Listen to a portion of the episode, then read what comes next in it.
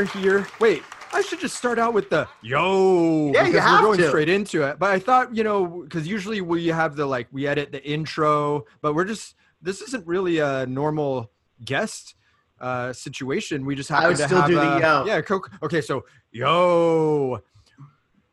Welcome to the Where It Went podcast, where we discuss the Revelation Records discography in chronological order. Uh, your usual hosts, I- I'm Javier, and I'm joined by, I'm Greg. and then uh, also joined by now. I'm Jason. And today we have a special co-host that is, man, he's been in a couple bands you might have heard of, uh, you know, Mouthpiece, Hands Tied, Mhm. Triple Threat, just, uh, and then very notably Double Cross, which has made an exhaustive um, archaeological journey of hardcore that is, I think, required reading for anybody who gives a shit about Oh you know, yeah. knowing a deeper understanding of of all of these records and musicians, artists, venues, everything. And Tim, right now, you found Double Cross went offline for a little bit, and then you found a new home actually at Yeah, Revelation Records, right? at Revelation. Yeah, yeah, um, yeah. So we were doing double cross for like about eight years, and um, just to give you a little little backstory about what happened, because I know a lot of people don't know what happened. Um, we had posted a picture because I I used to just grab pictures from anywhere, um, and I grabbed a picture off of Facebook, and uh, it was I'm not going to go into specifics, but it was on somebody's uh, somebody in a band's page. Um, and I said, "Hey, can I use this picture that's posted on your page?" And they had a little story about about the, you know, the, the show that the picture was taken at. And he said, "Yeah, sure, that's totally cool." So I posted that, and then five years later, it turned out that the photographer who took the picture, I guess, turned into like a big name photographer. Um, not somebody that I necessarily heard, but um, and he sent his lawyers out looking for his pictures all over the internet and he found them on our page. And somehow he determined that we were making money off of the picture that we had posted for a story. So he sued us for like $50000 and um, we we we said look we'll take the picture down. Um, we'll, we'll write a written apology. And they were like that's cool. Thank you. We appreciate it but we're still going to sue you.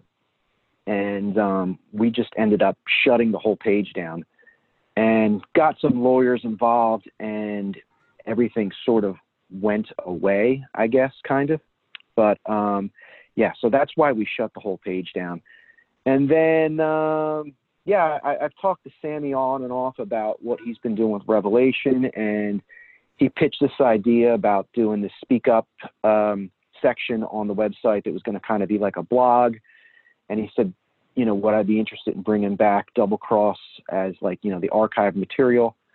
And um, I was like, yeah, why not? Um, it's it's all there. It's it's it, you know, it's just a matter of like getting pictures and stuff like that. So, um, you know, some pictures I've saved, some pictures I've just pulled off of the the old archives. But yeah, it's kind of cool. It's kind of given it a, a new life. So it's been it's been fun going through stuff because I mean, there's there's interviews that we did you know so many years ago that I forget about, you know, and uh, it's cool to like pull them out and go, wow, that was that was a great interview. Um, so it's been fun.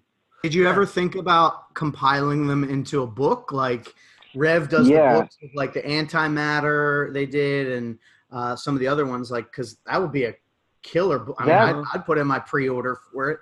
Yeah, that was that was absolutely an a plan in the very beginning. I mean, well, the very beginning it was it, everything was very loose and and there really wasn't any real plan other than just kind of uh, put together, you know, some a, a little blog with some uh, interviews that I had done previously.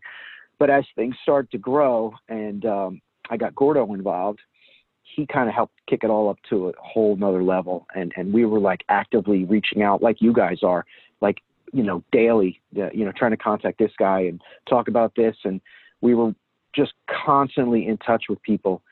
And um, eventually, you know, we, we had photographers and, and all these interviews, and we were like, you know, we should do um, like maybe like a volume, you know, double cross volume one, and it maybe be maybe it would be the uh, you know first year of the uh, of the site, and then um, and then you know down the line, uh, double cross volume two. Um, but it just maintaining the site and and all the interviews that we were doing, and just all the posting and you know everything behind the scenes that I had to do, which I'm sure you guys all have an idea of what goes Mhm. into it by what you guys do here. It was a lot of work. It was a lot of Oh, work, yeah. and you know I'm a guy, uh, you know, a, a husband and three kids, and uh, this is going back a while. So my kids were all younger, and um, you know, like it started off, I was doing it down here in the basement, and I, I'd be out of the eyes of the family for like hours, you know, down here. And then eventually know. I, got a laptop, and I'd be upstairs, but my attention was on that, you know. So um, it was it was like a it was like a part time job, you know. Um, but we didn't make a dime other than you know we sold a couple shirts here and there, but that kind of just broke even. Right. I'm glad Um, you. I'm glad you mentioned too how much work goes into this stuff because you oh know I my know god, yeah, Javier and I talked about, uh, and now with Jason is like we had no idea, like just how Yeah. much work goes into putting this out every week. Like, Yep. and I think people don't. I didn't even understand it until I did it. Mhm. Like, Yeah. and I have another podcast that's not as frequent as this. And even that's Right. like work, but this one's a lot more work because we're trying to, you know, like you said, reaching out to people every day, scheduling stuff, making Yep. sure to advertise and all that. And it's it's crazy. And Yeah. it's just, it's funny to me that somebody would think that you're make because to me the double cross was just clearly like a labor of love type Yeah. thing. So Yeah, oh, like, oh, it why would they was. think that you're doing this Well, blog so- to make money? So what I, right, what I did mention was, we started um, Double Cross. It was just a WordPress blog, Mhm. but after like a handful of years, we ended up we got some other people involved, and Ed from Livewire got involved, and he had a domain already um, from Livewire Records. So we ended up moving the whole site um, onto a Livewire Livewire Records domain. And um, so we had like you know more options, you know how how we could make the page look and things we could do and stuff like that with it. And um, so when this photographer's lawyer went looking, they saw that the domain was owned by Livewire Records. So therefore, they thought we were somehow making money for Livewire Records for it, which we weren't at all. There was zero zero connection other than you know the, the website was was owned by Ed. Um, but that's what they saw, and that was their that was their um, their reasoning, you know. Mm. But yeah, I, I remember Greg when when you first told me you were going to be doing this. I do you remember I said to you, uh, watch how much time this is going to take. I you got a family too. and- I know, and and there, you know, I, I don't, I don't have a giant house, and I, and as everyone knows now at this point, especially in pandemic times, but even if it wasn't a pandemic, like we're not in a studio, like we're doing this, yeah, you know, in our house, and I have to, you yeah, know, kids that are playing Fortnite and run, you know, they're older, but Oh, yeah. still like, you know, and, and they're great about it. They're they're quiet, but yeah, it takes it takes Mhm. time, and we're doing these Patreon episodes because we're trying Mhm. to focus on making sure it's quality for everybody. Oh yeah, yeah, yeah. But I, I told my I told my family I was like, uh, can, where should I go to be quiet? And they said, why don't you go outside? I'm like, no, I'm not I'm not gonna go outside. So yeah, when we interviewed Arthur for the Gorilla Biscuit, or um, Luke for the Gorilla Biscuit Yeah. Seven, and she was outside on his porch, and like just chilling on a porch with a Yeah. dog. It looked awesome, but it looked still, very he was, relaxing. he was outside, and same thing. Like I'm holed up, you know, in the bedroom, and Jason's Yeah. like in the attic, and we're all just you know trying Well, to trying to in the do what we can. Yeah, I'm It's like- down in the basement. So almost like we're in uh, punk bands, you Dude, I think Tim, I think I stayed. I think I stayed in that basement. I think count me out when we Oh, stayed. you was did. it the same house. you did stay in this basement, same Yeah. house. Yep. Yeah, ten yard Yep. fight. Ten yard fight better than a thousand tour. So Holy But- shit.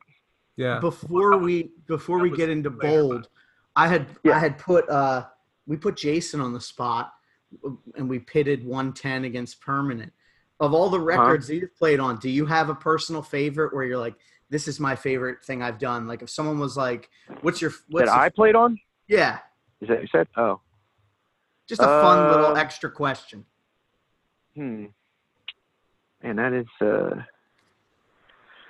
I don't know. Um, maybe maybe the hands tied seven inch. Mm, that's a great Good seven answer. inch. That's I was gonna say don't- if I had to pick, that might be my favorite, just because. Uh, I mean, they uh, all have they all have their you know their their reasons for me picking each one, but um, I don't know. If you're going to ask me right this second, I'm going to say the hands tied seven inch. Yeah. You know, it could be something else tomorrow. Um, I mean, if you asked me last year, I would have said the search seven inch. You know, but it's there's been some quiet time with search, so now I'm like, Yeah. oh, maybe. Well, we're excited. Hopefully, hands tied. Hopefully by the time we get to the search, you guys have, you know, been able to play some more and get some more Yeah, stuff out. You yeah. know, yeah. but I mean, it- before we get into bold, even though I think we need to. So That's listen, right. we want to uh, give a big bit at bow to our sponsors for this episode, Mission Two Entertainment. Mission Two put out a discography of sorts. Uh, did we decide decide anthology discography? I think we said a retrospective. retrospective of the band Insights. And it's ironic that we have Tim here because Tim was a huge contributor to that Insight record coming out. So um, that's awesome that we, Tim, do you have anything that you could share with us about that Insight uh, Uh, discography, j- real quick? j- Well, just that I had I met those guys when they were on tour with Chain in '89. Um, they they played my friend's ramp, and uh, they're actually their their van broke down in Philly. We went and picked them up, and the show was over by the time they got there. But they spent the night at my friend's house, and we hung out with them.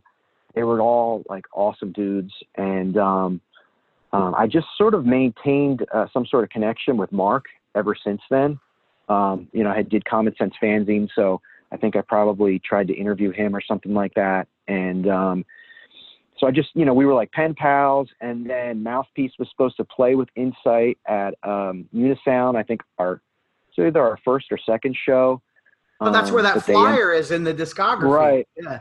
Right, and then they ended up breaking up. They I, I didn't know this until I read it somewhere that they ended up breaking up on the way to that show or something. So they never made it to the show. Um, but yeah, and then I when I was out in California um, for the uh, the cha- the big chain show out there that those guys put on, um, Mark was at the show and I was hanging out with him and talking to him and stuff and. And yeah, we've just you know kind of stayed connected through social media and stuff like that. And he just reached out to me and said, "Hey, would you write something and I don't usually write stuff for for bands, but um I said sure, I'll do it. Um and yeah, that's that's how it we were together. we were saying like um the discography that's on mission 2 if you go to mission2entertainment.com um, and we're working on getting a link from our website so you can go and they'll know that we sent you um, Mhm. the discography has like all these cool old flyers and pictures it has liner notes from you it has notes from jeremy uh, the guitar player we had jeremy and mark on here um, Uh-huh. and we were we were just saying like it's a really well done collection. Um, I think like all the stuff inside, Oh, yeah. it's definitely worth owning. Um, and the merch we were talking about is sick. They have like Uh, all this Insight like stuff on Champion, yeah, Yeah. Champion Yeah. shorts and Champion shirts and all this stuff. I'll So- tell you what, Mission 2, I mean, I don't I, you know, I've actually never met Tony Brummel, but um you know, with me writing this this you know little piece for the discography, um they literally sent me every single thing that they produced for this. Uh, every color vinyl, they sent me a test pressing, they sent me a hat, they sent me sweatshirts, t-shirt, every t-shirt. I mean, I have every single thing. So it's just really, really Yeah. cool. I mean, like I've contributed to a lot of different records and nobody's ever given me like that kind of stuff. So it was, We were It's saying they're cool. like they're really. Uh, it seems like they're really into building the label up and treating mhm. the artists and people well. Um, so yeah, bit of bow to mission two. Uh, I've worked with uh, Mike, bit of bow Mike, and bit of bow to Clint. Um, we, we- we've we've given those guys uh, a bit of bows before, and we'll continue to because it's a it's cool and that that discography is awesome. Like we were saying, oh yeah. think if you're into if you're into late '80s, early '90s hardcore, straight edge hardcore, it's a must own. Like it takes Yeah. it makes it it gives them the the um, status, I guess, that they deserve That as they not deserve, just being yeah. this as not just being this like you know lower tier thing because they shouldn't be. Mhm. They're they're awesome. I think Javier yeah, had one more question though, right, Javier? Yeah, do you have the mic? You have Insight's, mic? On the live set? Oh, Is it in the no, basement? I do not. And it's, it is not in the basement. Um, but man, I can t- I can assure you, Mark was fucking furious about that. Um, and I don't blame him. You know, it was one of those probably expensive cordless mics. And I don't know if it disappeared at Scott's house or not. That was my friend's house that had the ramp. Um, but no, absolutely not. No, I don't know anybody that had it. And I asked pretty much, knew almost 90% of the people that were there, and nobody, nobody knew anything about it. So maybe I don't John. know what would anybody do with a with a cordless mic. You know, maybe I, I don't uh, know. John Coyle ended up with it John Coyle, maybe, maybe. oh shit. Anyway, why are we here today, Greg? What are we doing here? So today we're here to talk about uh, Revelation 011, uh, the bold self-titled seven-inch, which later uh, got issued as a 12-inch remixed with some extra tracks as looking back. So one thing Revelation does is a lot of times they keep the catalog number even when they do like a, a reissue. So this is a case where we're kind of talking about two records at once. But before we talk about that, Tim, did, I don't know, did you have a chance to listen to the Speak Out episode? Do you have any thoughts, or even Oh, if yeah, you didn't, did, did you like? What's your take on the Speak Out record? Because I feel like that's one of those records where you're either like the three of us here and you absolutely love it, and I, Yeah. I feel like I can speak for you and say the four of us here. But then there's people who Mhm. are just like think that the recording's bad, nah, Bold's a t-shirt band and this and that. Like, so if you want Yeah, to yeah, share a little bit of yeah. I mean, you know, for me, the bold love goes back so far. I mean, like when I first discovered straight edge hardcore, it was it was basically Youth of the Today, Uniform Choice, and Crippled Youth. So it was before they were even bold. I was hearing about them, and the thing that was so cool to me is that they were like young kids that were my age, or you know, they're actually like a couple two years older than me. Um, but you know, everybody else was like in 18, 19, you know, 20, 21 in like 87, 88, whereas those guys were like, you know, 16, 17, and I was like 14. So, um, or maybe 87, whatever, uh, 86, 87 is when I found them. Um, but so like right from the get go, they were just like an important band to me. And so like I kind of felt like I watched them grow into bold. And then, um, you know, like I love the crippled youth seven inch. And then I, I, when speak out came out, it was just like, it was a no brainer. Like I just loved it. Um, um, you know, the whole package, um, the song, you know, first hearing it, yeah, I mean, it, the, the, the recording quality, whatever, wasn't great, but I didn't have a whole lot to really like stack it up against back then. You know, I mean, like it was not like there was a ton of incredible sounding like punk and hardcore stuff back then. Um, so, you know, I wasn't really comparing it. Um, I just know that it sounded a little, a little darker than most stuff, but, um, but yeah, I, I loved it instantly. And then I think what really cemented it for me was seeing them. Um, I saw them in '88 at um, Rutgers Scott Hall, and uh, it was which Rutgers when- was that? The Rutgers uh, Camden or New Brunswick? No, New Brunswick. New Brunswick. Okay, Um, cool. Yeah, and that's right when Capone had joined the band. So they were a five piece with Zulu and Capone. And that show, I mean, and they will probably um, reiterate that, um, that that show was just an amazing show because the way it is had just come out. Um, uh, Speak Out just released. I remember Jordan was there at the show selling the posters for Speak Out and the way it is and the, the albums were there and you know tom capone was walking around selling beyond demos and uh, the boiling point guys were there. They just boiling point issue two had just come out. It was just like a hotbed for like incredible stuff going on in the hardcore scene specifically like the straight edge hardcore stuff with you know revelation everything. Um, so it was just like it was just an explosion of just coolness you know for me. Mhm. um, you know, I was just a whatever, you know, 88. I was like 14 years old. So, So you know, I came to the show. Yeah, I, I went to the show and saw them. and they just completely blew me away. And, and and there were so many people there. I mean, there's pictures, there's pictures on the discography um, from that show, and like I said, I'm sure the bold guys have mentioned. I think they mentioned it. I think I heard Drew mention, um, not Drew, um, Tim mention it on the Speak Out um, episode. Um, that was just such a crazy, great show. Just packed up front, everybody singing along. They were great. They were still doing like Crippled Youth songs back then. Um, so that band just really hit home for me, like right from the get go. And, um, you know, over the next year, I saw them a couple more times, and both times, again, they were just incredible. And the last time that I saw them play City Gardens was the uh, the show that ends up as the picture on the cover of the uh, the Search discography. Was that And, the uh, summer? what- was that the summer tour '89? Then when you saw? That was which one? The the one the, in the- um, the search the. City Garden show. Yeah. Yeah, yeah. So that was July 9th, 1989. Um, That Okay. was Gorilla Biscuits played and Crucial Youth played. And Gorilla Biscuits um, uh, played right before Bold. And they had the 7 inch out. The LP wasn't out yet. And um, Gorilla Biscuits were just incredible and um, really just like, you know, warmed us up for what was to come, which was Bold, who just came out and just just obliterated the place. I mean, you could see that cover. I mean, it, it, it's it is what it is. It's it's just like whatever 500, 600 people just packed up front, singing along to like every word. Um, I was up front, like just slamming my fists on the stage to you know to Drew's drum beats.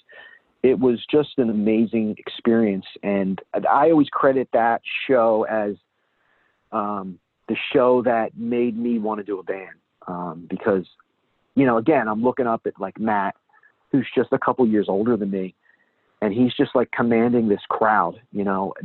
Everybody's singing along and I'm you know up until that point I had just done fanzines and um, like I just kind of felt like my next step had to be to do a band. And and like seeing them up there like shit if they can do it like I think I can do it you know And I, at least I, I wanted think to try, wanted to try to do it I think people don't understand with Bold.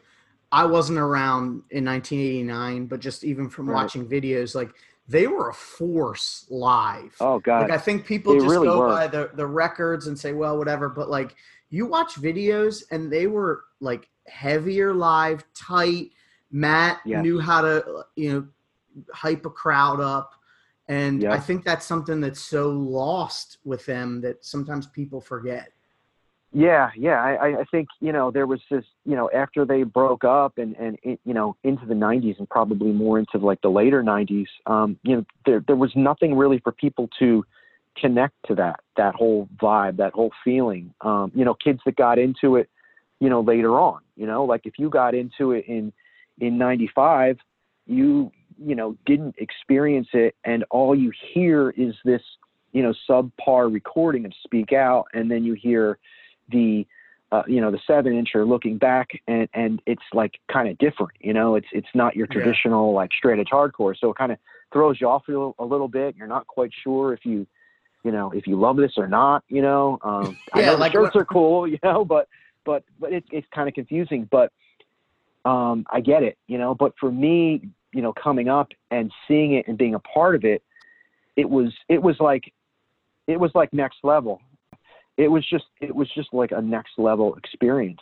They were just so great so heavy so powerful um, and they were not just a t-shirt band by any any means.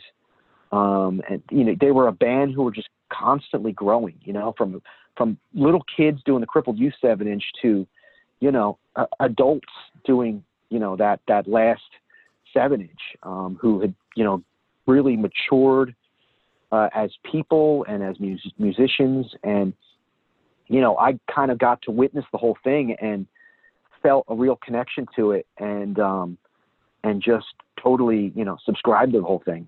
Um so um yeah i mean it, it's it, it's probably tough to come in you know later on and and get that get that feeling because there's so many little things about Bold that might not hit you you know, properly. You know, like you hear breakdown down the walls and you go, this fucking record is incredible. The recording sounds incredible.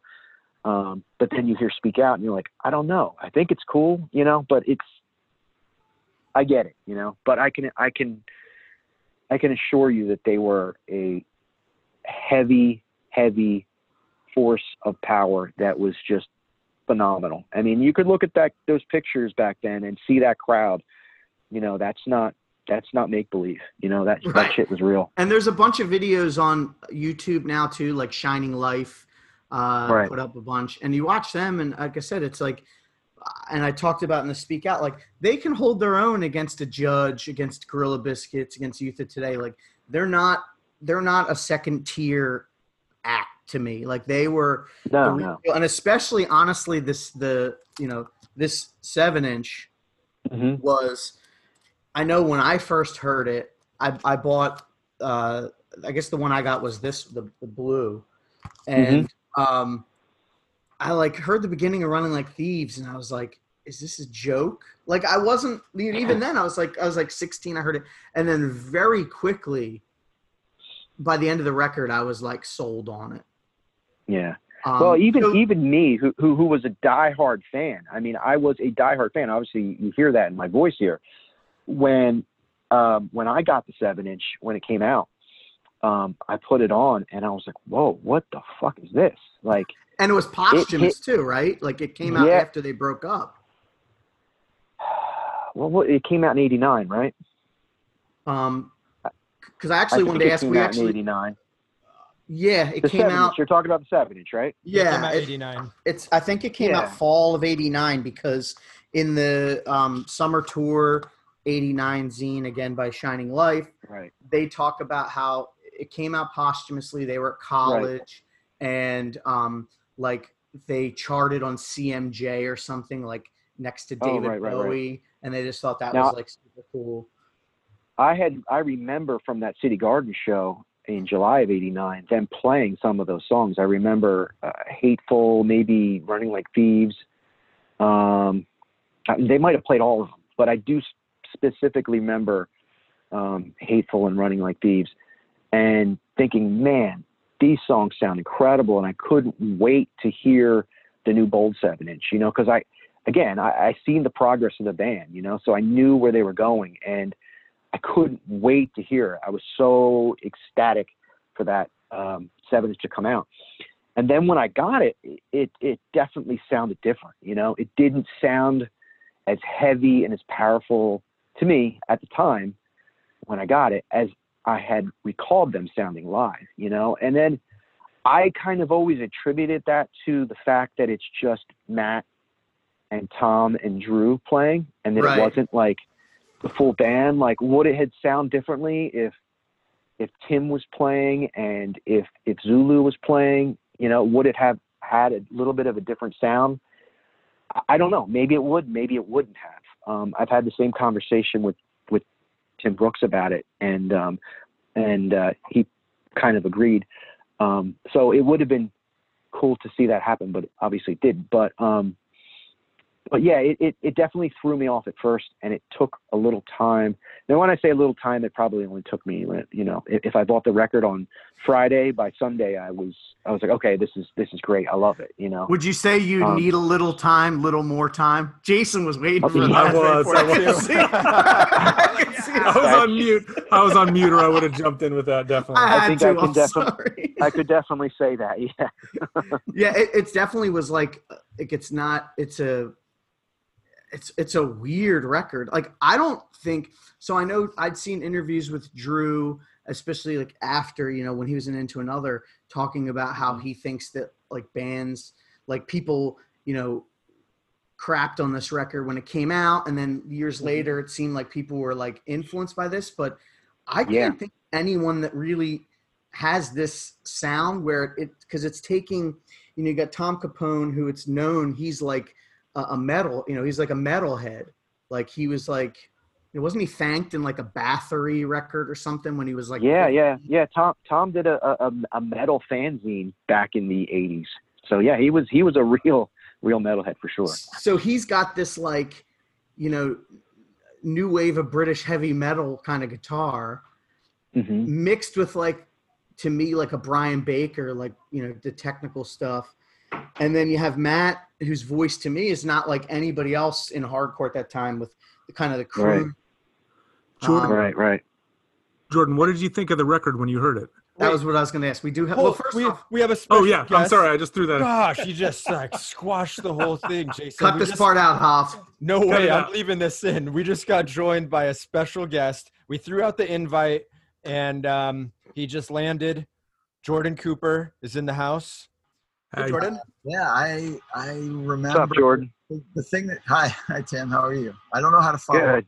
uh, on all that, but yeah, I, I think the same thing that everybody r- remembers from that time was just uh, whoa, Tom Capone really uh, added added uh, a new twist on the band, and the songs were a little different. It was it was a good, it was a cool time and the fact that quicksand was coming not too much later you know burn was coming you know it was uh really not Yeah, it was it was a precursor to a lot of stuff that was coming.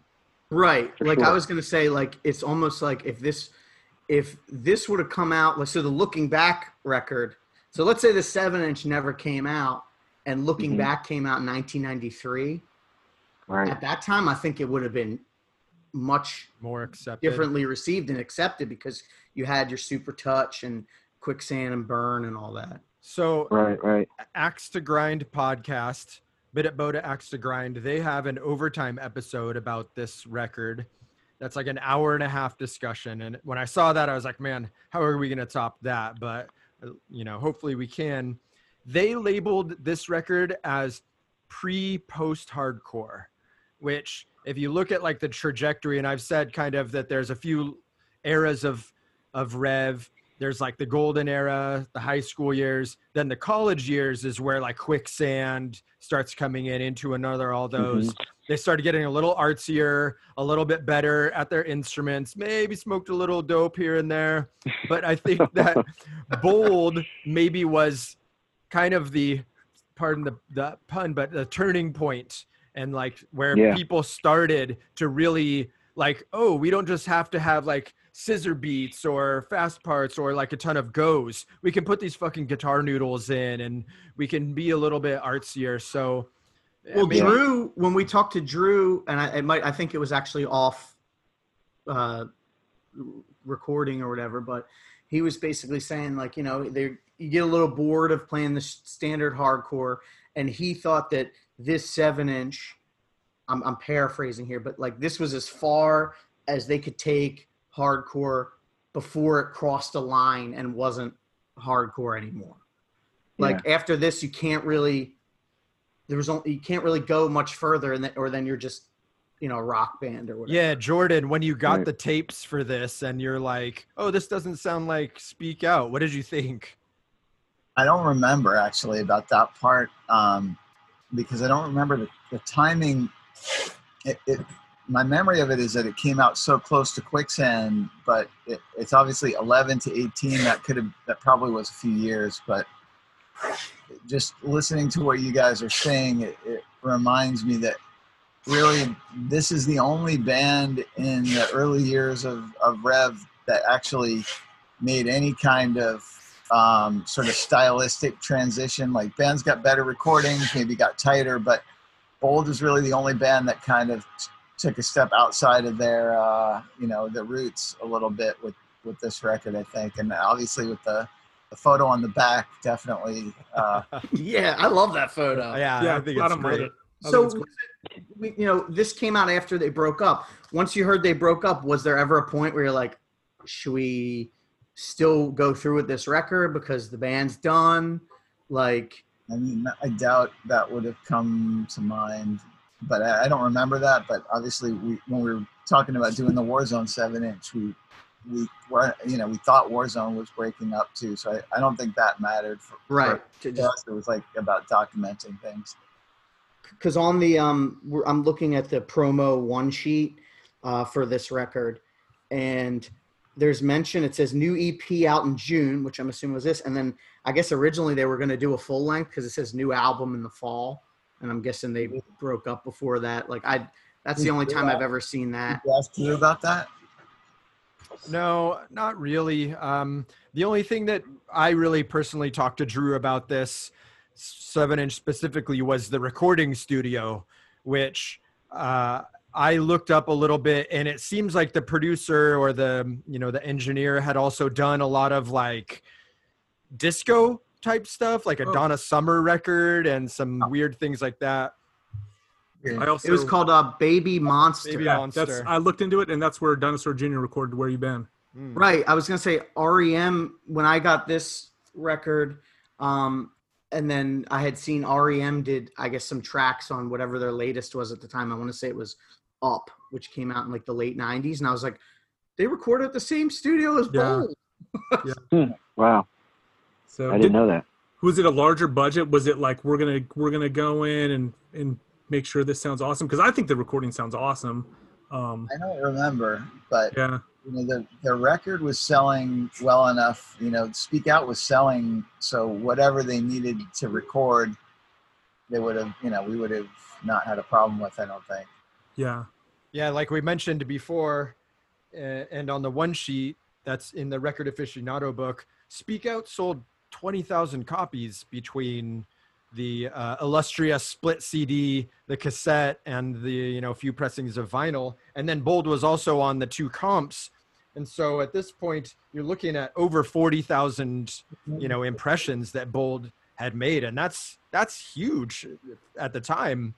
And so I think if they did get a larger recording you know budget and they got to go into this big studio it shows Yeah. and they had the playing they had the sound and they made this seven inch that's you know they stepped out of the box a little bit and sounds sounds think- like it I don't think it was necessarily a bigger budget. I think they were always just looking for a place that would uh, get them the sound they wanted for for a reasonable price. And I think Mm. that, uh, I mean, I think Drew probably wishes they went to Don Fury for this, um, or Music Box, or some, Mhm. something that was more familiar with the kind of music they they were doing. But um, I think I don't know. I'm I'm not a good judge of of recordings, but um, I don't remember Drew saying that he really liked this recording particularly. I'm sure he likes the the songs and everything, but. jordan while we have you um, on discogs it says that you had a hand in the design or the layout um, do you remember anything specifically about that as well Yeah, I mean the, the layout's pretty. There's not much of a layout. It's just the logo. But the one thing I think we've talked about this before. Like I don't have a whole lot of stories, but one of them is the the way we distressed the the logo on the front was um, by uh, flicking uh, whiteout brush at it at it until it had enough white paint on it that it it looked like it had some holes. Yeah, I've actually been to the Rev office and and seen that, and I hope to go back and, and take some pictures of that or have Igby do it for me for this episode. But I think that's really cool, and I, we've talked a bunch on this podcast about how things were handmade, and this wasn't done with a fucking Photoshop filter or a distress. You know, it was actually done, and that story that you just told is like to me one of the best, coolest things that you could have done for to make a logo at the time.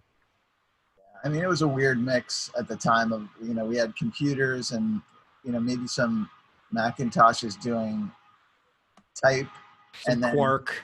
assembly and then, you know, camera, camera work for the film.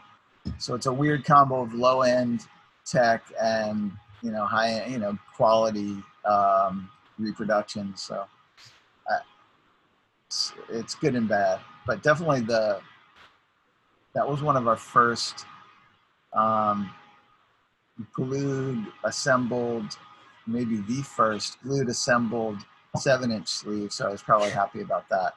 So you didn't you didn't have to fold everything yourself.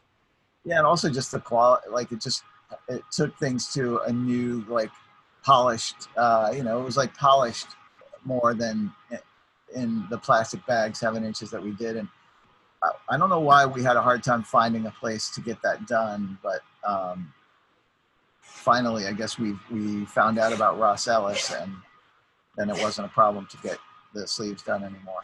Yeah, the seven inch sleeves do have a different feel, especially on the blue cover one where it's like glued together and it's mm-hmm. like, you know, it's not just the one piece of cardboard folded up and then put in a thing. It, it is like a little bit different and it does. I, I think everything on this layout looks slick. it Damn. looks like you know kind of next level like inserts- you said from everything. The insert's rad too. It has this, the you know folds out into the that Yeah. live. yeah, that big live shot. Can do either of you, Tim or Jordan, have any info about that live shot? Because it looks like it was not sh- shot on a stage. Maybe like the crowd is No, that's- behind Matt. That's at CBGB's for sure. Mm. Um, you you can even see the little sticker that's on the uh, the monitor up, upper left hand corner that is on a million different pictures. Um, I've got a video of that same show. Um, so yeah, it's, uh, you can see the you can see the that picture taken in the video. Um, I like stared at this cool. picture when I got to seven inch. You So- know, like I was like, oh, the blast shirt, and then you see, you know, Matt's wearing a shirt. blast shirt, schism. Uh, there's it looks like the John Jay maybe wrestling or something. I mean, this is It's- stuff you it's- do before the internet, before the internet or internet was in its like nascent stages, and just like reading the lyrics. Like, I mean, can we talk about how like well written these lyrics are for some kids that are 17 years old? I wasn't writing stuff like this. Yeah. I could say the same thing for for Speak Out. I mean, there's lyrics on Speak Out that are I feel are pretty pretty damn good for especially for the age that they were. Yeah, absolutely. Like I never like when who's ever used the word trifle in a song Yeah. besides this? You know, can't waste time on trifle things. Like I, I like that's like that's, that's like not a word that you usually would hear in a straight edge hardcore. You got Uh, that. I wish. No, I don't think so.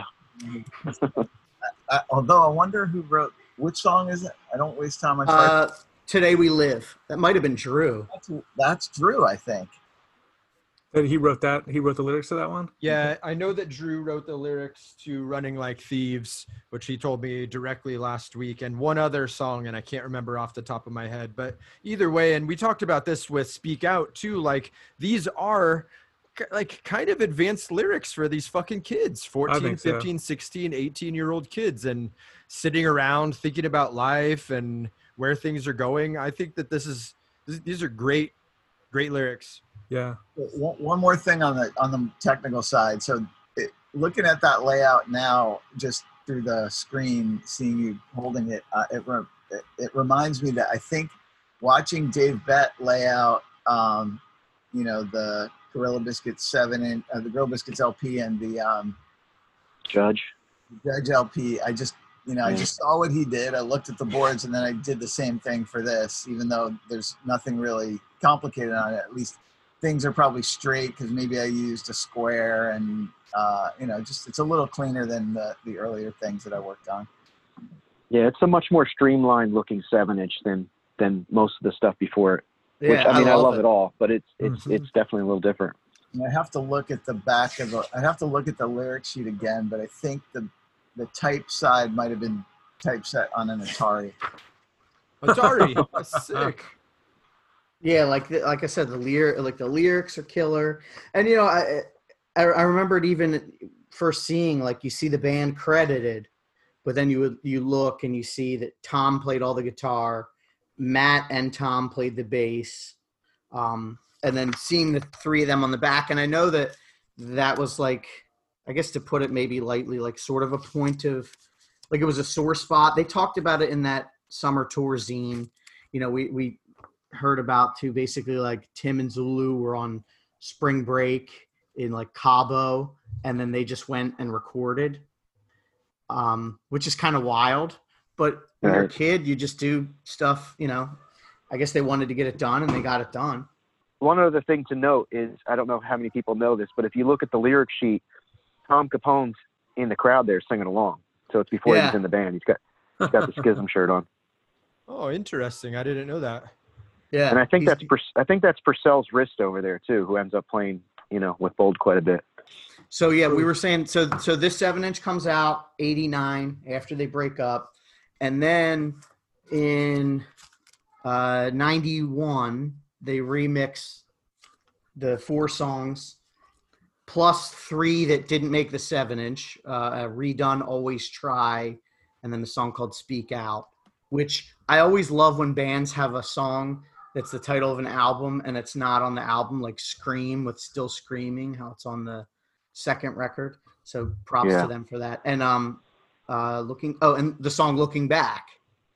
Um, so this doesn't come out till I think '93. Yeah. And So the Jord- Jordan, I asked you on email about this, about why why the repress in '93 of the seven inch onto 12 inch with extra songs. I don't really remember, but I think it was, um, you know, that people knew that there were the other songs. Maybe they were floating around, and um, they originally didn't want to put them on the seven inch. Maybe they maybe they were planning on saving some stuff for an album that never happened, and then by then they just decided that that was going to be uh, all that was happening. So uh, they let us put that out. And Tim uh, mentions that he Tim went in and laid down bass tracks for those three extra songs back in '89 after um, they recorded the seven inch. He talks about he talks about how he used his own money, went into the studio, almost as like a I don't almost like sort of just like a like a like a power move. Like, well, I'm gonna Like at least play validation? songs I know. Yeah, because because Yeah. I'm you know I see both sides, but I'm you know so I'm, I'm not. And it was 30 some years ago. It's not like we have to take a side, but I can see if I were Tim, I'd have been bummed too. You know, you come back from vacation and you hear this, and they talked about how they played it for Zulu, and he was like, "This isn't you guys." And I don't know if he meant this isn't you, like he didn't believe it was them, or if he's saying this isn't you guys, like this is way too far the other way. Musically, yeah. Um, but yeah, so Tim played on those tracks, and it is remixed because there's I Mhm. listened to all the records in prep for the episode. Like usually, I just play you know the Spotify or whatever, but um, the looking back is you know it's it's remixed. There's some backups taken out. Um, I'm trying to think of other stuff. It's in a different order, yeah, but the again, order think the order is a little bit odd to me compared to the seven inch. It's like instead of putting the seven inch on one side and then the extra tracks on the other side, it's kind of like sprinkled in, and so the continuity's a little bit off. I don't know. Today we live seems like a like a it could be a closer. So I always thought the the order was fine for both. Like going back to the seven inch after hearing looking back so long almost threw me off more because I'm so used to today we live being the last song. And there's, you know, there's at least four presses of the seven inch and thousands of copies. But then the 12 inch, uh, at least the the Kevin Finn Rev pressing info, it says there's only about let's see, 1,400 made or so. And so that makes the 12 inch a little bit more rare than the seven inch.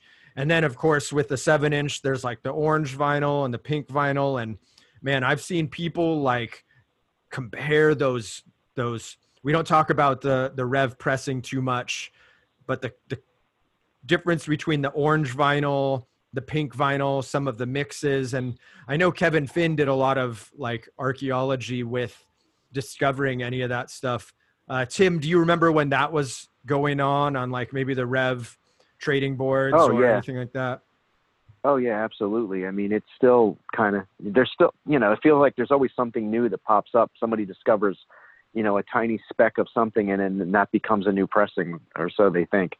Um, but yeah, I mean, I I've had uh, an orange copy and a pink copy. What I thought was a pink copy forever, and then like I think I took a picture of it, and somebody said that's not a true pink. That's got too much orange in it, you know. And I'm like, and then they showed me like another version that was like even more pink and they're like, "Oh, that's a different version," and I'm, it's it.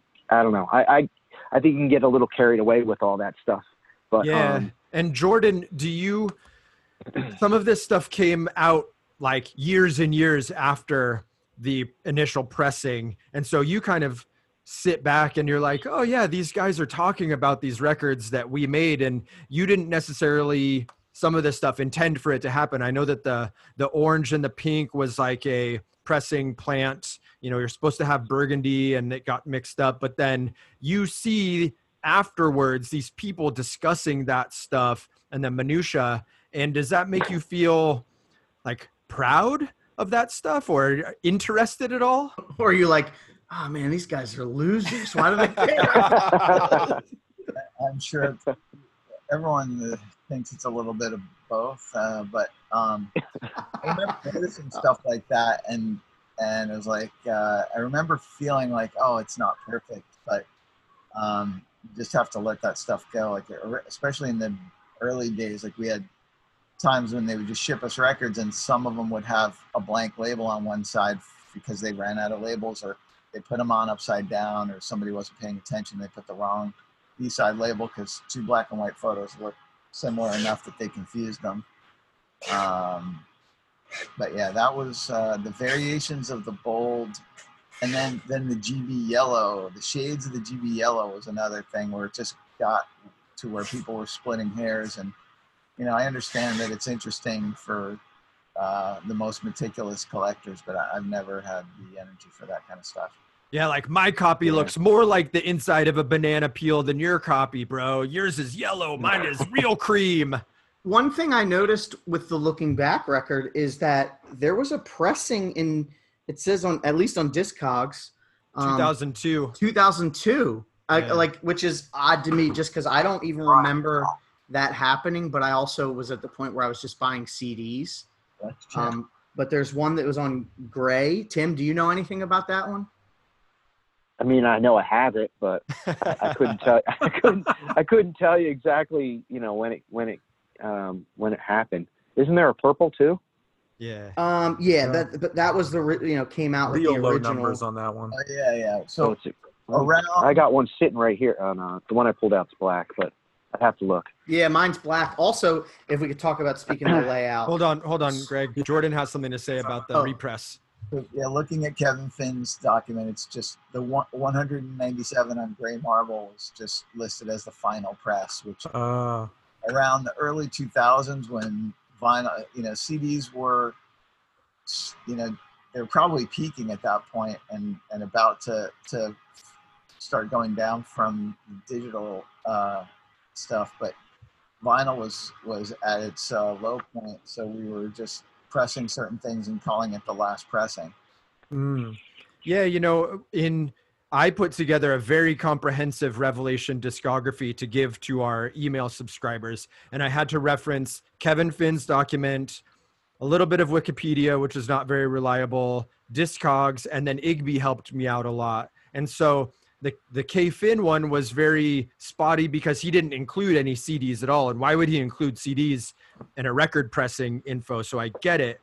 But it's it's interesting that you say that vinyl was just out of vogue for a while. I have something really odd to admit. I fell into a very deep Katy Perry wormhole this week because I listened to a podcast that discussed the Katy Perry versus Taylor Swift um, rivalry. And so, Taylor yes, Swift all the way. By the way, well, I don't know. I'm a, I'm a Katy cat, but listen, I I watched. Uh, why wouldn't I have a different opinion than you about that, right? I watched yeah. a, a David Letterman performance and you know he's like oh our next guest katy perry and he's holding up a cd of katy perry but now usually the stuff is pressed on vinyl again so james corden or whoever is holding up the record so you could see the ebb and flow of vinyl and cd throughout the years and it's it's interesting that you say that that was the final press because you're just pressing cds for a while and and that that was another reason we may have done the uh, the 12 inch was we wanted to have that record on CD. I don't think we ever did. I can't remember if there was the seven inch version of that record on CD. Yeah, there's not. Mm. There's and those mixes are are are different too.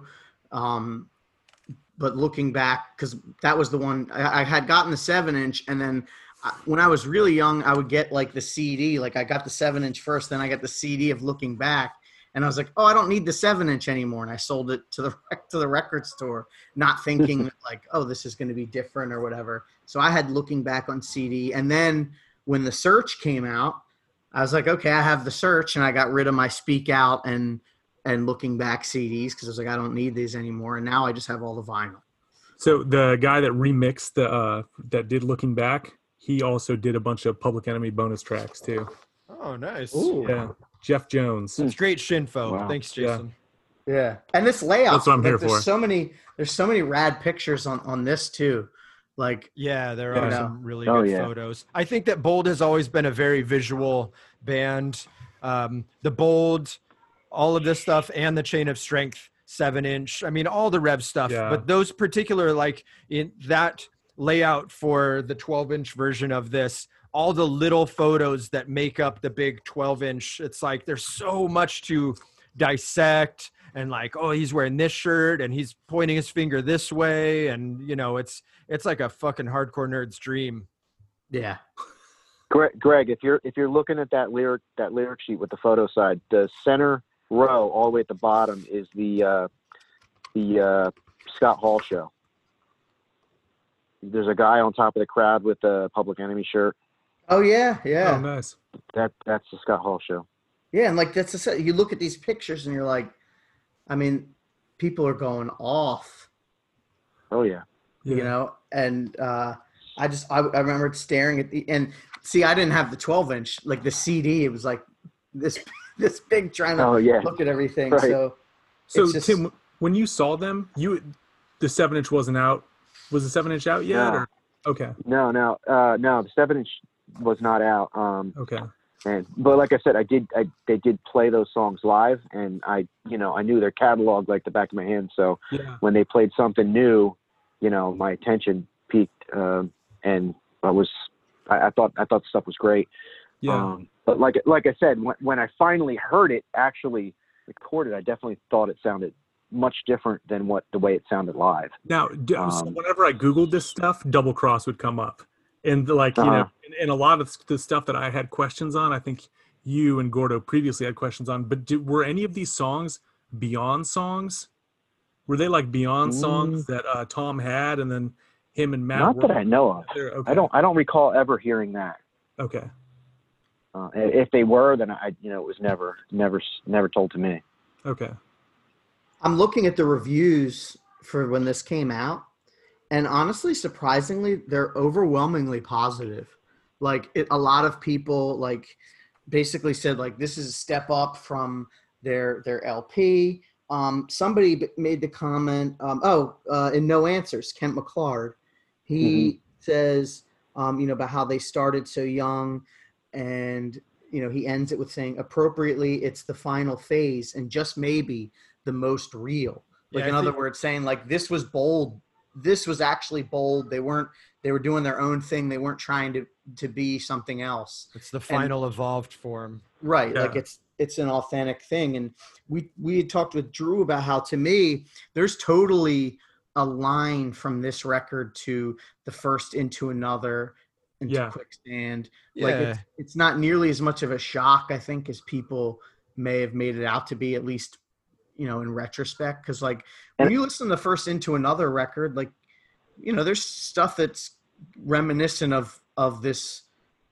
seven inch i think like god i cannot wait to talk about that fucking record. I can't wait to talk about all those records. Hey, and I, I'm some of you might not understand this, but I think that honestly, like just growing up and like I said, experimenting, like maybe smoking weed, and they're just like, yeah, let's try this fucking guitar noodle thing or whatever. You know, it's it, they did just become more and more experimental over time with some of this stuff, and it paid off for all of these bands, all of them growing up. Um, we watched it happen, and we can go back and dissect this stuff. I will say, I interviewed Matt in like '88 for my first zine, and I re- specifically remember him saying that um, some of his favorite records were like The Who and um, Van Halen.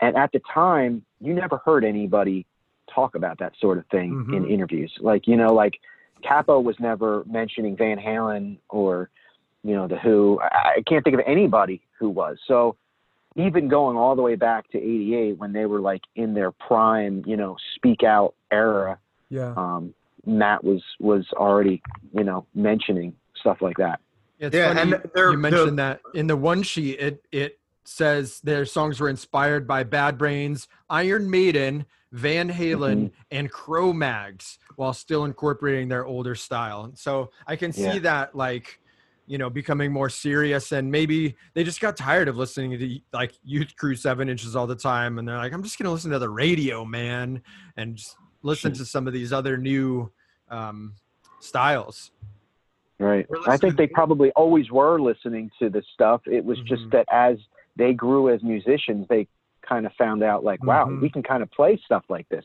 you know. So And then it uh, John's voice that is real strong too. was able to introduce uh, Led Zeppelin, which Axe to Grind also said. I think Patrick said that he thought that Led The Zeppelin. was a good huge- times. Yeah, yeah. But Yeah, then, but then, uh, you know, Judge covered Led Zeppelin later on when the levee breaks. So uh, maybe this was the the gateway drug for that. But but do you think Today We Live was inspired by the TV show MASH theme song? Oh, it's possible. definitely it definitely has that feel in the guitars in the beginning i talked with jason about this last night and i remember dave janis Bidippo dave janis uh, being like yeah today we live's awesome it sounds like mash Yeah, Like, I said like it. I sent you the YouTube link, and then you And said I- I already knew. I didn't even that up before. as, yeah as soon as he sent the link i was like i don't even need to listen i know like i agree like there's sounds on there that like i said there's never been on a hardcore record before Yeah. or since. Mhm. Nobody's nobody had a and, and like the break in uh, "You're the Friend I Don't Need." Yeah, you know, and then Tom comes back on fire.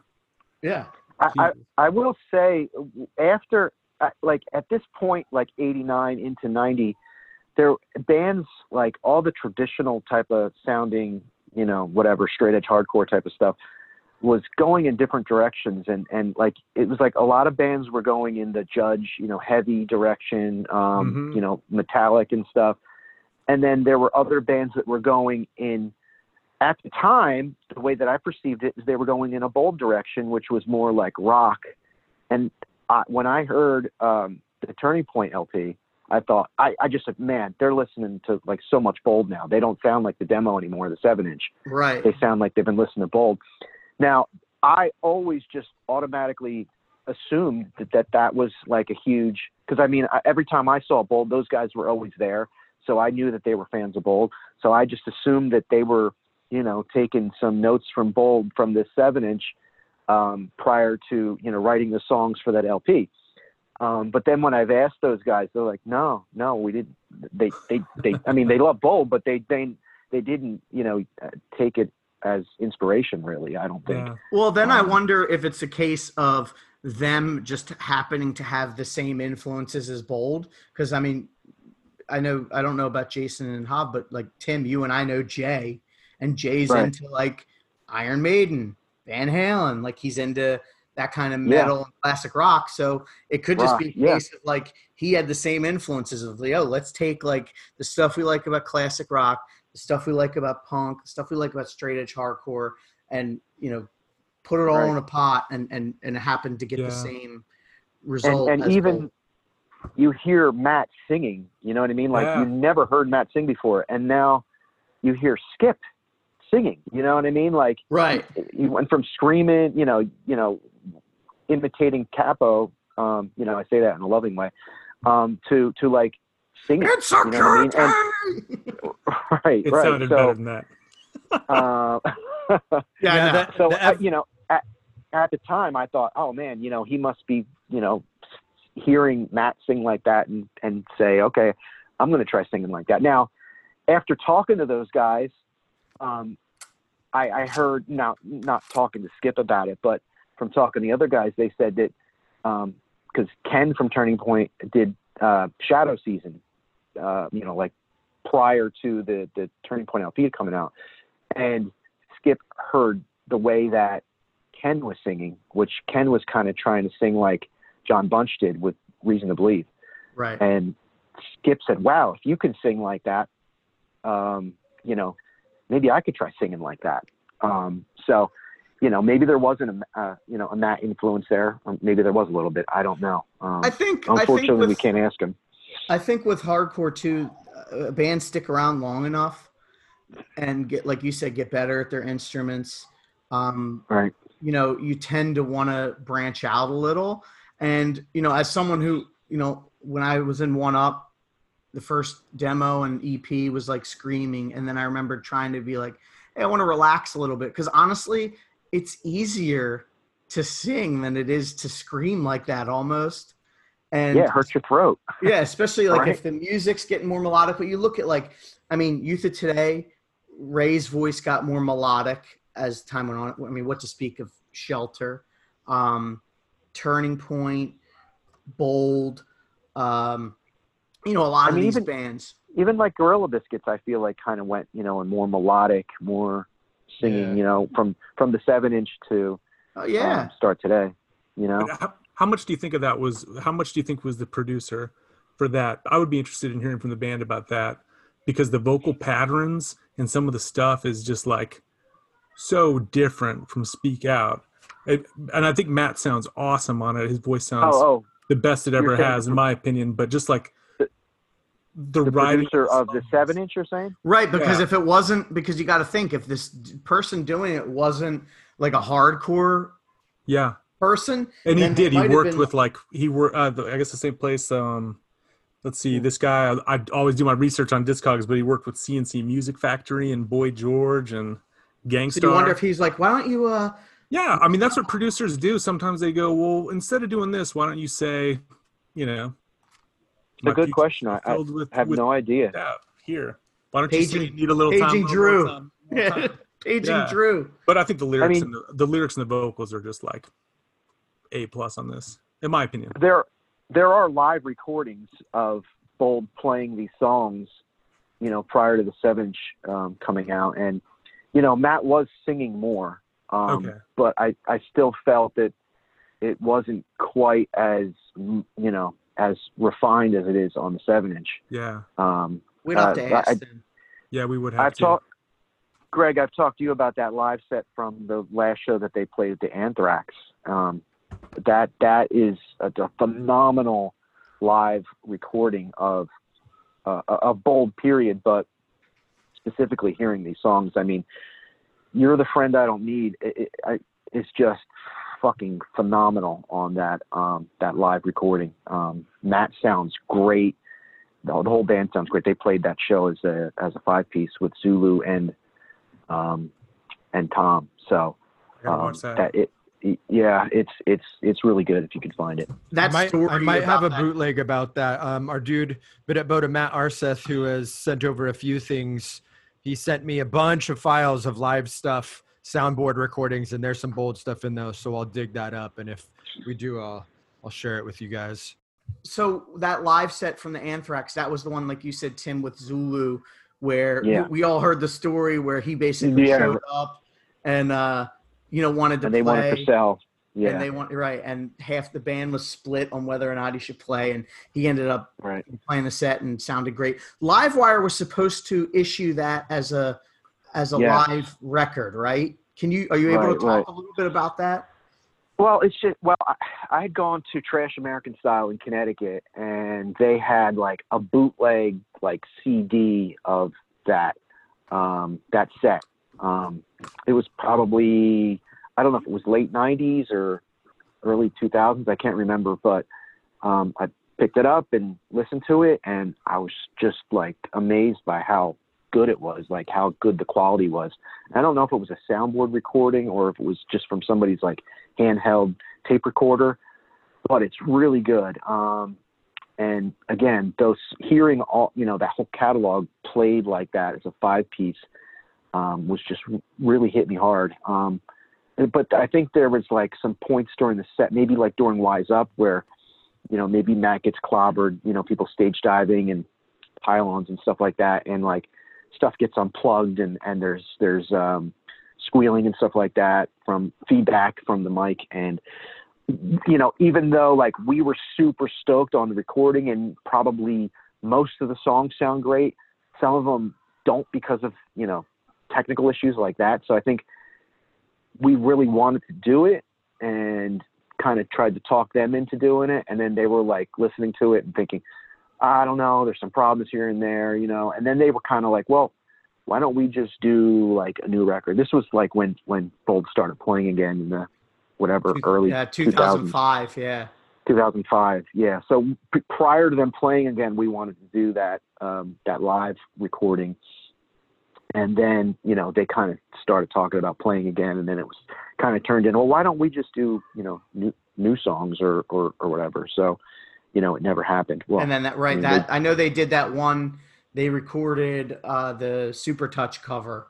Um, right right that ended up on the uh, what's it called again, Hoff? The Well, I- It's funny because I actually was just messaging you about talking about this record um, because last night I talked to my dude uh, John Cinco, who Mhm. works for Element, and he played in Backlash, and Backlash recorded "Wise Up" for this record. But then also, Tim, you recorded a fucking excellent cover of "Without a Reason" for that, Right, and right. then Bold Nice. recorded a cover of Searching for the Lights, but then another Yep. band called Ambitions, which I had never heard of before this comp, uh, recorded Running Like Thieves. And we're going to get to this record. It's Rev 150, but this comp, it has a lot of really good stuff, man. It, it really does have a lot of interesting uh, recordings and all, those four things. That's like four levels of this group chat right now. And I was trying to get confirmation from Cinco, but he, the text I got from him last night is that they wanted to record that song at Don Fury and that Bold recorded their Supertouch song the same weekend. But um, Hmm. Man, that, yeah, that comp is great. Uh, Rev 150, uh, bit at bow to uh, Jordan for putting that thing out with all the, you know, m- covers of Rev bands by Rev bands. Past and present, it's called, right? Yeah, past, present, future. That's Wait, it. Past, Yeah. past, present, Yeah. breaking out the classics. Yeah, it's fun. It's fun. Yeah, it is. Um, and, and like I said, I really like that. I love the bold doing Supertouch. I think it sounds great. Yeah, Jordan, Yeah, do you it's have anything to say about that comp? It was a lot of fun to do. Yeah. Walter's sick of it all. Sick of it all's covering Warzone. Uh, Bold covering Supertouch. It was uh, must have been fun for the bands too. I hope. Yeah. And of Yeah. course, the the amazing stage set built by Jeff Cadell and the photographs that you took. That, that was that was awesome. Yeah, it's awesome. We'll, we'll get to that eventually then in I think uh, like two years, two or 100 three years. 140 weeks. yeah. Uh, hey, as we start to wind this down, I think we got to talk about some hot tracks. Tim's Tim. got to give a speak out one. Yeah, well, Oh. Tim, So he can have- start. Tim can start with speak out, and then we'll come back to him at the end. for- and Jordan, if you don't have a hot track for this, you don't have to answer, but uh, we, we'd like for you to chime in. But Tim, looking back, Uh, oh, so Jordan says his his hot track is looking back. the first time I heard that might have been on the um in flight because Mm. that was the song on there. I love that song too. Great lyrics. hmm Um, you know, yeah, good choice. I can't. I also can't wait to get to that Rev in flight uh, CD or that comp because that was a lot of people's first um, exposure to a lot of these bands, and it's just a really great compilation of kind of a snapshot of the time. But I think it's cool. Good choice, Jordan. yeah, and, and that what's the is it the first song where the guitar it just starts with uh, kind of guitar leads Yeah, the like Iron Running Maiden Like Thieves. style, running like thieves. Running Thieves, yeah. Dude, Yeah. it's Uh, sick. I didn't really think about it, but I, both those songs are, are uh, stick out in my memory. Yeah, it's awesome. All right, Tim, your hot tracks Tim, from speak Speak out. Out. So I've got to I've got to narrow it down to one, Yes. Yeah. and because I mean, there's multiple songs on this on Speak Out that just are, are all hot tracks. But um, if I have to pick one, I'm going to go with Search.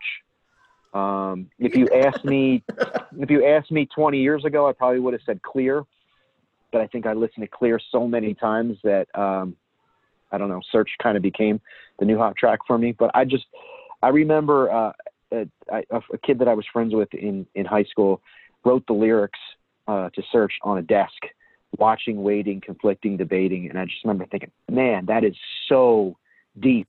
You know, what I mean, like for yeah. for like a kid in high school to be thinking that way. And I was in high school and I'm looking at this written on the, the desk and I'm, I just remember thinking, man, this, that is so cool. And um, that song is just so, uh, it, it's so like heavy and deep and powerful. And um, it's, yeah, I mean, it, it's, it's probably been my favorite song on the album for a number of years now, but um, you know, that, that style, um, you know, you have the, the nail to the axe, talk is cheap style, which is more of like a, uh, um, you know, a, a, a 88, 87 type of, you know, crippled youth transitioning in the bold sound. And then you have these songs like Clear and Search and Change Within and Still Strong that are just really heavy um, and just really powerful. And I, I, I've always tried to get to the bottom of like, because I don't think there's anything out there that sounds like those particular songs. Like, No. um, by Bold or by any other bands. You know, like it's it's it's it's really hard to describe. But I remember like talking to like Matt and Tim about it. You know, trying to get to the bottom of those songs and why they sound the way they do, and they seem to credit Cro-Mags. Um, you know, for like certain songs off of Age of Quarrel. Um, that was kind of what they were going for with that, you know, that sort of like mid-tempo, heavy sound. Um, but I fucking love those songs, and yeah, Search would be my my hot track. Um, that was that was mine from Speak Out too, and and I had said uh, I felt like almost like that was like a precursor to what they were doing with the seven inch. Like it was almost like they were ending they right. were ending the album, saying like this is where we're going to be going next. To to me, so right. There, there, there's a there's a darkness to those songs that you know. I think when people think of bold, they don't. They just think of like you know some happy straight edge hardcore band jumping around. But there's this there's this darkness to those songs that I've always connected with. Mm-hmm. Um, it, I, I- I don't you know, and, and I think I think there's just a darkness in, in, in Matt's lyrics. You know, they they they continue on with the seven inch. You know, with um, today we live. You know, like uh, closer I come to death is is is yeah, for a pretty- seventeen year old kid to be writing it, yeah, you know Him and It- Drew it, both. really know, yeah i mean it yeah i don't know who wrote that i don't know if, if that was matt or that was drew that wrote those lyrics but man i mean they're they're pretty heavy um as far as my my hot track off the seven inch um without a doubt it's you're the friend i don't need um and i i kind of credit it to that live recording that i told you about from uh the last anthrax show that they played um if you hear that that live recording it, it just it just sounds amazing. Um, and I, I, you know, Matt kind of sings the song a little differently. Um, but I mean, I've always loved the song, but when I heard that live recording, I just went, oh my God, I got, I got to go put on the, the record and listen to that song. And then, you know, when they started playing live again, because when they played live and played those songs back, you know, back when they were together, obviously didn't know any of those songs, you know? So, so like when they came back again in 2000 and started playing, like that was always one of my, my, uh, you know, highlight tracks from their set, you know, to get to see them play that song live and, and hear Matt sing that song with so much like power. I, I love it. and they open with that now usually from all the like I was watching some Yeah. videos from uh, reunion times, and I Uh, mean it's such a good opener because that intro. Oh yeah. Yeah, I'm I'm not much of a dancer guy. I've never been, but man, it's it, when you hear that intro, it's it's hard to like not move. Agreed. Mm-hmm. Let's go to Jason. Yeah, Jason, Hot what's your hot track on either the seven inch or the twelve inch, if you choose? seven inch today we live i would say so I, everyone got has their tape that gets them into music my tape was a dubbed cassette that had uh, the youth of today self-titled seven inch what holds us apart and then the bold seven inch and i love the bold seven inch and today we live no bullshit i think is the first time that i really stopped and thought to myself man i'm gonna die one day from those lyrics Yeah, that's walking yeah. around, walking around with my headphones on, and just like stopped and just was like, "Fuck, this song is heavy," but I love it, and that's still my favorite.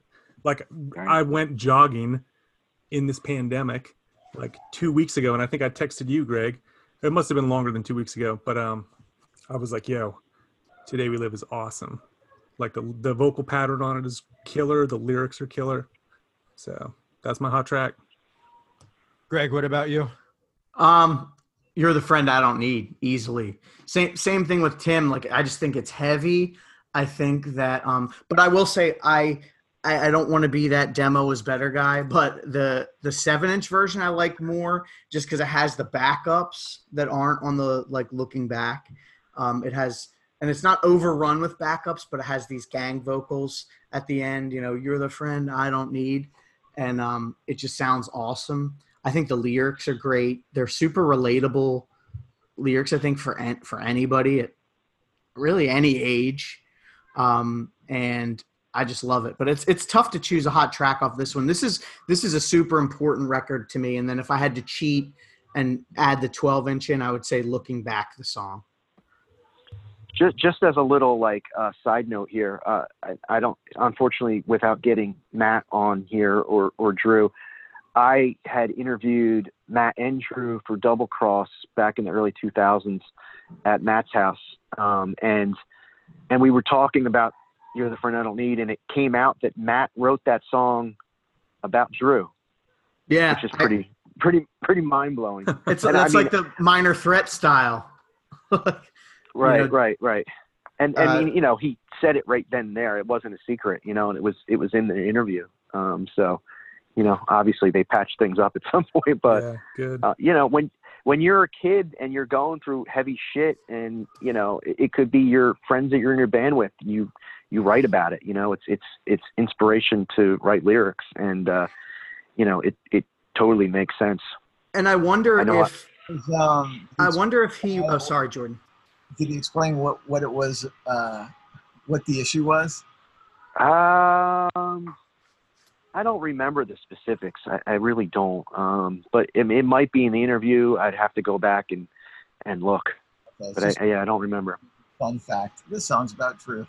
Yeah. Hey. well, I was trying to go through the timeline of when Drew. T- I th- I, I want to say there's a chance it could be about him quitting the band and starting into another because Yeah, I, I feel like that that has something to do with it too. he talks about telling Matt like outside of the high school, and it's just funny too because you're like these guys are still in high school, but they're writing this Right. stuff, and he tells him outside of high school like, "Yo, after this summer tour coming up, I'm done. I'm moving in with Richie." And we're starting a band, and Matt basically is like, "Oh yeah, I figured you you were always." This is a quote of Matt's. I'm not, and it's in the zine, but he says like, "You were always a bit of an opportunist." You know, mm. talking about Drew basically being like, you know, you're trying to find the next thing. But in Drew's Drew, his defense is like, you're 17, you're finishing high school. He knows he's going to go to college. He's getting better at drums. He's expanding musically. Like it just makes sense. Like Yeah. as much as I love Bold, I'm thankful that we got into another and we got Quicksand. Mm. You know what I Mm. mean? So it's kind of like it it happened all for a reason, and we have these great bold records, and now they still play, and it's fun. But- did I not not to like bring up weird stuff, but did I hear that one of these songs is also about Richie Birkenhead's sister? Or did I make that up in a dream or something like that? Wasn't wasn't that don't well, I know I know Drew dated uh, Allison, Mhm. um, but I don't I don't know. I'm not sure. Maybe Drew told me that. That's spicy. Does does sound familiar. A couple of songs. Iro- uh, ironically, um, Ricky uh, Richie Birkenhead's sister Allison works at the mall in my town. Um, she lives in Princeton, so we see her. We, we, she works at a, one of the makeup stores. So we go in there one one one time we were in there, and, and I think my wife was wearing a Chain of Strength sweatshirt, and she said, "Hey, I know who Chain of Strength is," and we got into a conversation and ended up being Richie's sister, which was pretty cool. I love Nice. stuff like Sure. that. She's totally cool too. Yeah, I Jordan, you were talked gonna say something? uh, a couple of couple of days ago, and he he mentioned um, a couple of songs being about. I think "Today We Live" might be about him and Allison. Oh wow. Okay. That's Drew. You're saying you talked to Drew? Yeah, Yeah. Yeah, maybe it was him that told me about that then. He confided in me because we're such good friends. He's like, just don't say it on the podcast. And No, now like you're I just said, putting I- it out there. I I- know. I can't talk about the, these lyrics enough. Like, I think Yeah. that's a big component of what makes this uh, timeless, and the fact that we want, like, I will say, an essential record. Yeah, yeah. Essential, it like sure. it- this is essential. Yeah. This is like Okay. the graduation pack. You get starter pack, and then your graduation pack is this. And This is your graduation present. Yeah, it's. I Mhm. mean, like I said, I, I, every time I look at the lyrics, I'm just amazed that somebody that was 16, 17 years old wrote these, and that's why. But but that's almost why, and even like Tim said with the speak out stuff too, that's why it works. Like it's a little weird when they do like the crippled youth songs and I know they do them for fun and they do because they're fun to play. But when they play like the Speak Out songs and this this even now, like these songs are relatable as someone in their 30s, 40s, whatever. Yeah, Oh, they yeah. killed the New York Yeah. show, the Rev 25 show. Hey, listen, there's a, a little bit for a little bit of a crossover here. The 185 Miles South podcast, which is done by our good homie Zach Oxnard, they did an episode where they did a Rev Super 7 playlists. So they like did a fantasy football drawing and they each picked record or songs off of records. And once a song was picked, nobody else could pick it. And they tried to build the most exciting playlists. And Ben Edge picked Running Like Thieves, which I feel like is the obvious choice. That is a top tier bold song, a top tier hardcore song, but it's not my hot track. And I was it- just about to say, there's no way you and Ben agree on another. well, I mean, me and Ben actually do agree about a lot musically, surprisingly, and it could be because we're both contrarians to the fucking core.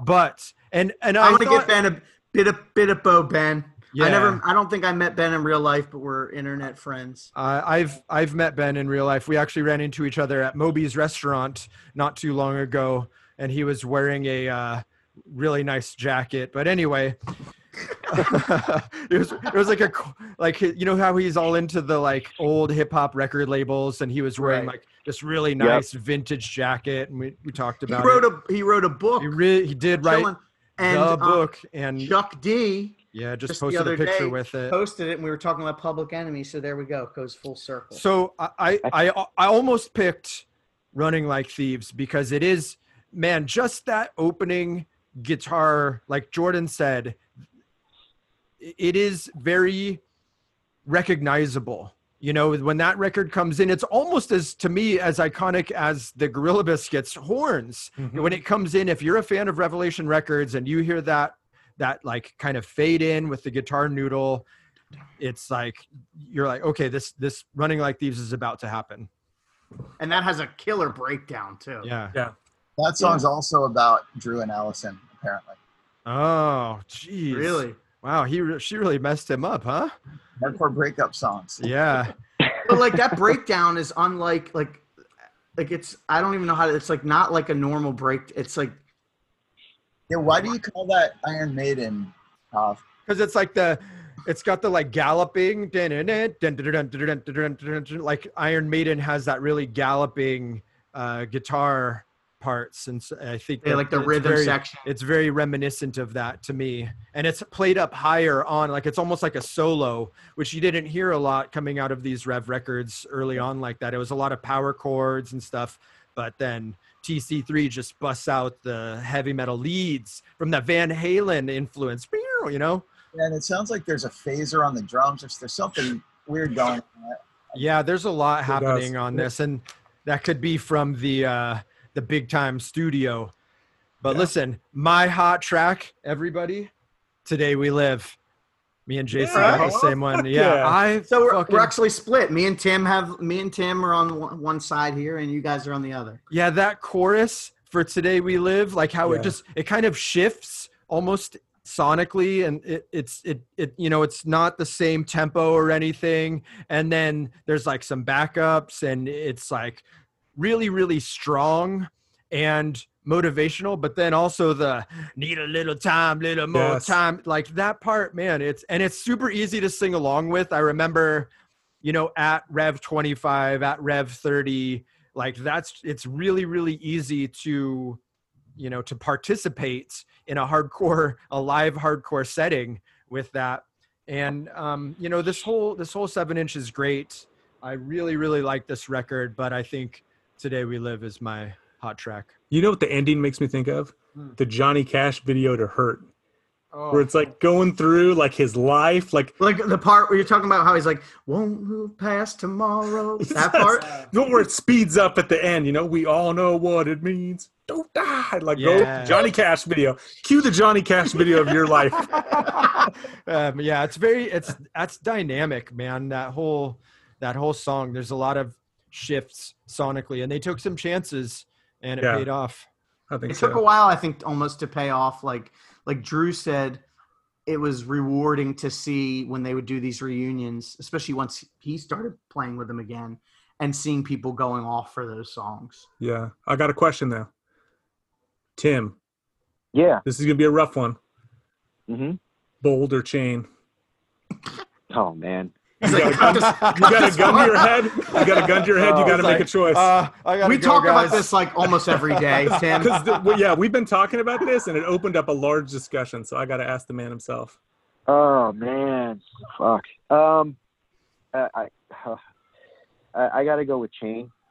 Um. But it's man, it's so close. There, there's been there's been stretches where Bold is my all-time favorite band. Period. you know. So. Uh, You know, it could be any day. It could be Youth of Today. It could be Chain. It could be Bold. Um, Yeah. but gun to my head right now, I probably pick Chain. But um, that's no knock on Bold whatsoever. I, Yeah. you know, I worship at the feet of Bold. So Yeah. It's- that's it's also. no tough. knock. It's tough because like I've been in prep in prepping for the chain episode, listening to a lot of their s- I say a lot of their stuff. I mean, they don't have that much, but like listen to seven Right. inches and especially the original mixes of those. I mean, they were just a perfect hardcore band, just Yeah. vi- visually, um, musically, and everything. So it's it's tough. I probably listen to Bold more, um, Mhm. but I, I I can't even. ch- it- it- Depending on the day, it could be whoever. Yeah. Yeah, uh, I, I, I'm. I mean, I say that, but like, I- I'm. I'm actually. I've consi- I've been considering getting a a bold tattoo. You got. You guys ever? You know the the outline of the the LL Cool J. Did, Yeah. Did you ever see that? They actually Matt used that. Uh, Alex Brown, you know, drew it, and obviously it ends up on the side by side seven inch. But before it was on the side by side seven inch, it was used on like some bold letterhead, and um, you, you could see it in zines and stuff like that. But it's it's one of those you know outlined LL Cool J, you know, with the Air Jordan ones on and everything like that. And I've just always thought that that artwork was awesome and you know connected to bold. So I asked Matt for for like a nice clean copy of it, and he actually had the original letterhead and scanned it and sent it to me. So oh, awesome. You'll have to s- For, send like- us a pic. I want to see it if you still have it. yeah, I'll- I'll send it to you. I Yeah, might yeah. just get So- this logo tattooed and then just have Drew sign under it. And I don't have any. I don't have any tattoos, but I- I think if I Oh. got that and he signed his name under it, I would do it. Can I can I bid good about one of the start. Patreon subscribers? Chad uh, Chad Coplinger is an awesome tattoo artist that travels. That's your band, Tim. He's a Patreon subscriber for Oh, good. where it went. So Okay. Okay, cool. Maybe I'll have to get that if if Drew signed. That'll be my first if, tattoo. Drew- if you if you make it to Screamers with Drew, Yeah. Yeah, yeah, and Chad, if I ever run into you, I need to get the "Into Another Star" tattooed on me. Just Oh, like, you know what? Just I like should get- Jason. I should just get a bold into another hybrid tattoo and have him just sign it. Man, well, this uh, episode has been great fun, and I'm super glad that we got Tim in to sit with us, and that Jordan popped in. You know, um, it was a, a good supplement to having actual band members there because you know at the, at the heart of it, Tim, like us, is just a fan, and like like he just said, it was one of his favorite bands of all time, and so this whole podcast is not necessarily about being an expert on all of this stuff, but just a bunch of friends talking about how cool these records are. And Jordan, while you're here, we just want to say thanks for all the support that you've given us. Thanks to everyone in the office, you know, Lance and Igby and Veronica and everybody else. And um, man, this has just been awesome. Yeah, thanks for having me. Just glad that we'll we'll have one more chance to talk about bold in a couple of years. Yeah. because uh, I, I I'd be going through a total withdrawal. Like that's the problem with the chain is once we do chain, you know, that's it. Yeah, we Yeah. talked Yeah. I for the for the next bold uh, episode of this, we actually talked about you know trying to bring on Zulu, Tim, Porcell, bringing everyone involved, and hopefully we can you know Make get, it a big like yeah big thing, big old Jam-packed. group chat. That'd be awesome. You know, I, I'll, I'll tell you that la- the, the Speak Out um, episode when you guys start talking about the idea of how they could have, in theory, re re-recorded Speak Out at that same studio um, that they recorded Wise Up. It that that concept just blows my mind. Like Yeah. that is what like I started talking to a bunch of my friends like that could be one of the biggest what ifs.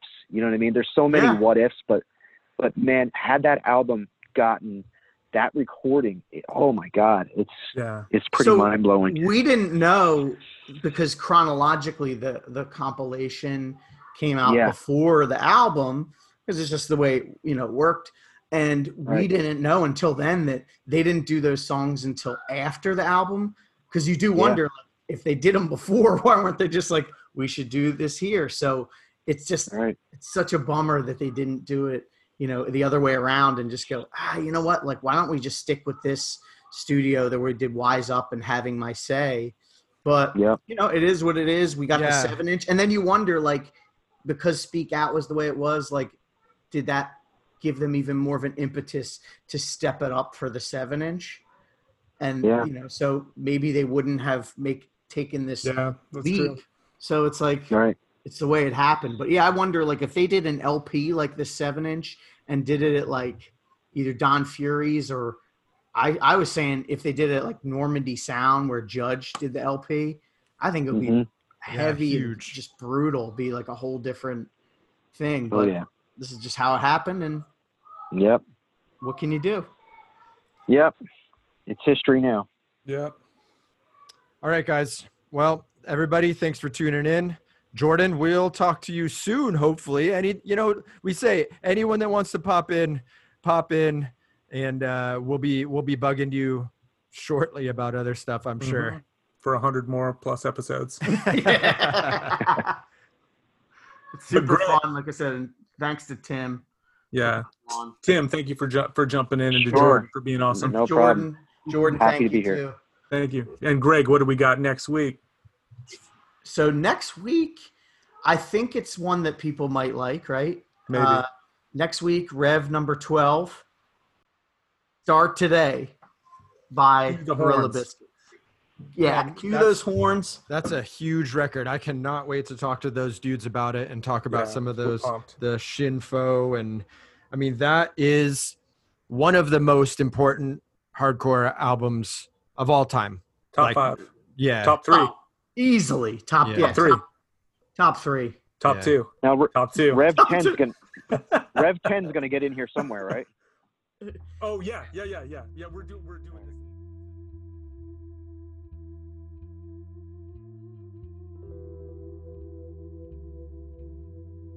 What's up, everybody? This is Javier from the Where It Went podcast. Just wanted to give a special bit of bow to our top tier Patreon subscribers Brandon Gavell, Chad Keplinger, John Cowell, O'Neill the Horsefucker, Mike the Mosher, Tim Shear, and Meep Meep to our dude Ryan Rainbro. Thanks to all of our new Patreon subscribers this month and everybody for listening to this. We'll see you next time.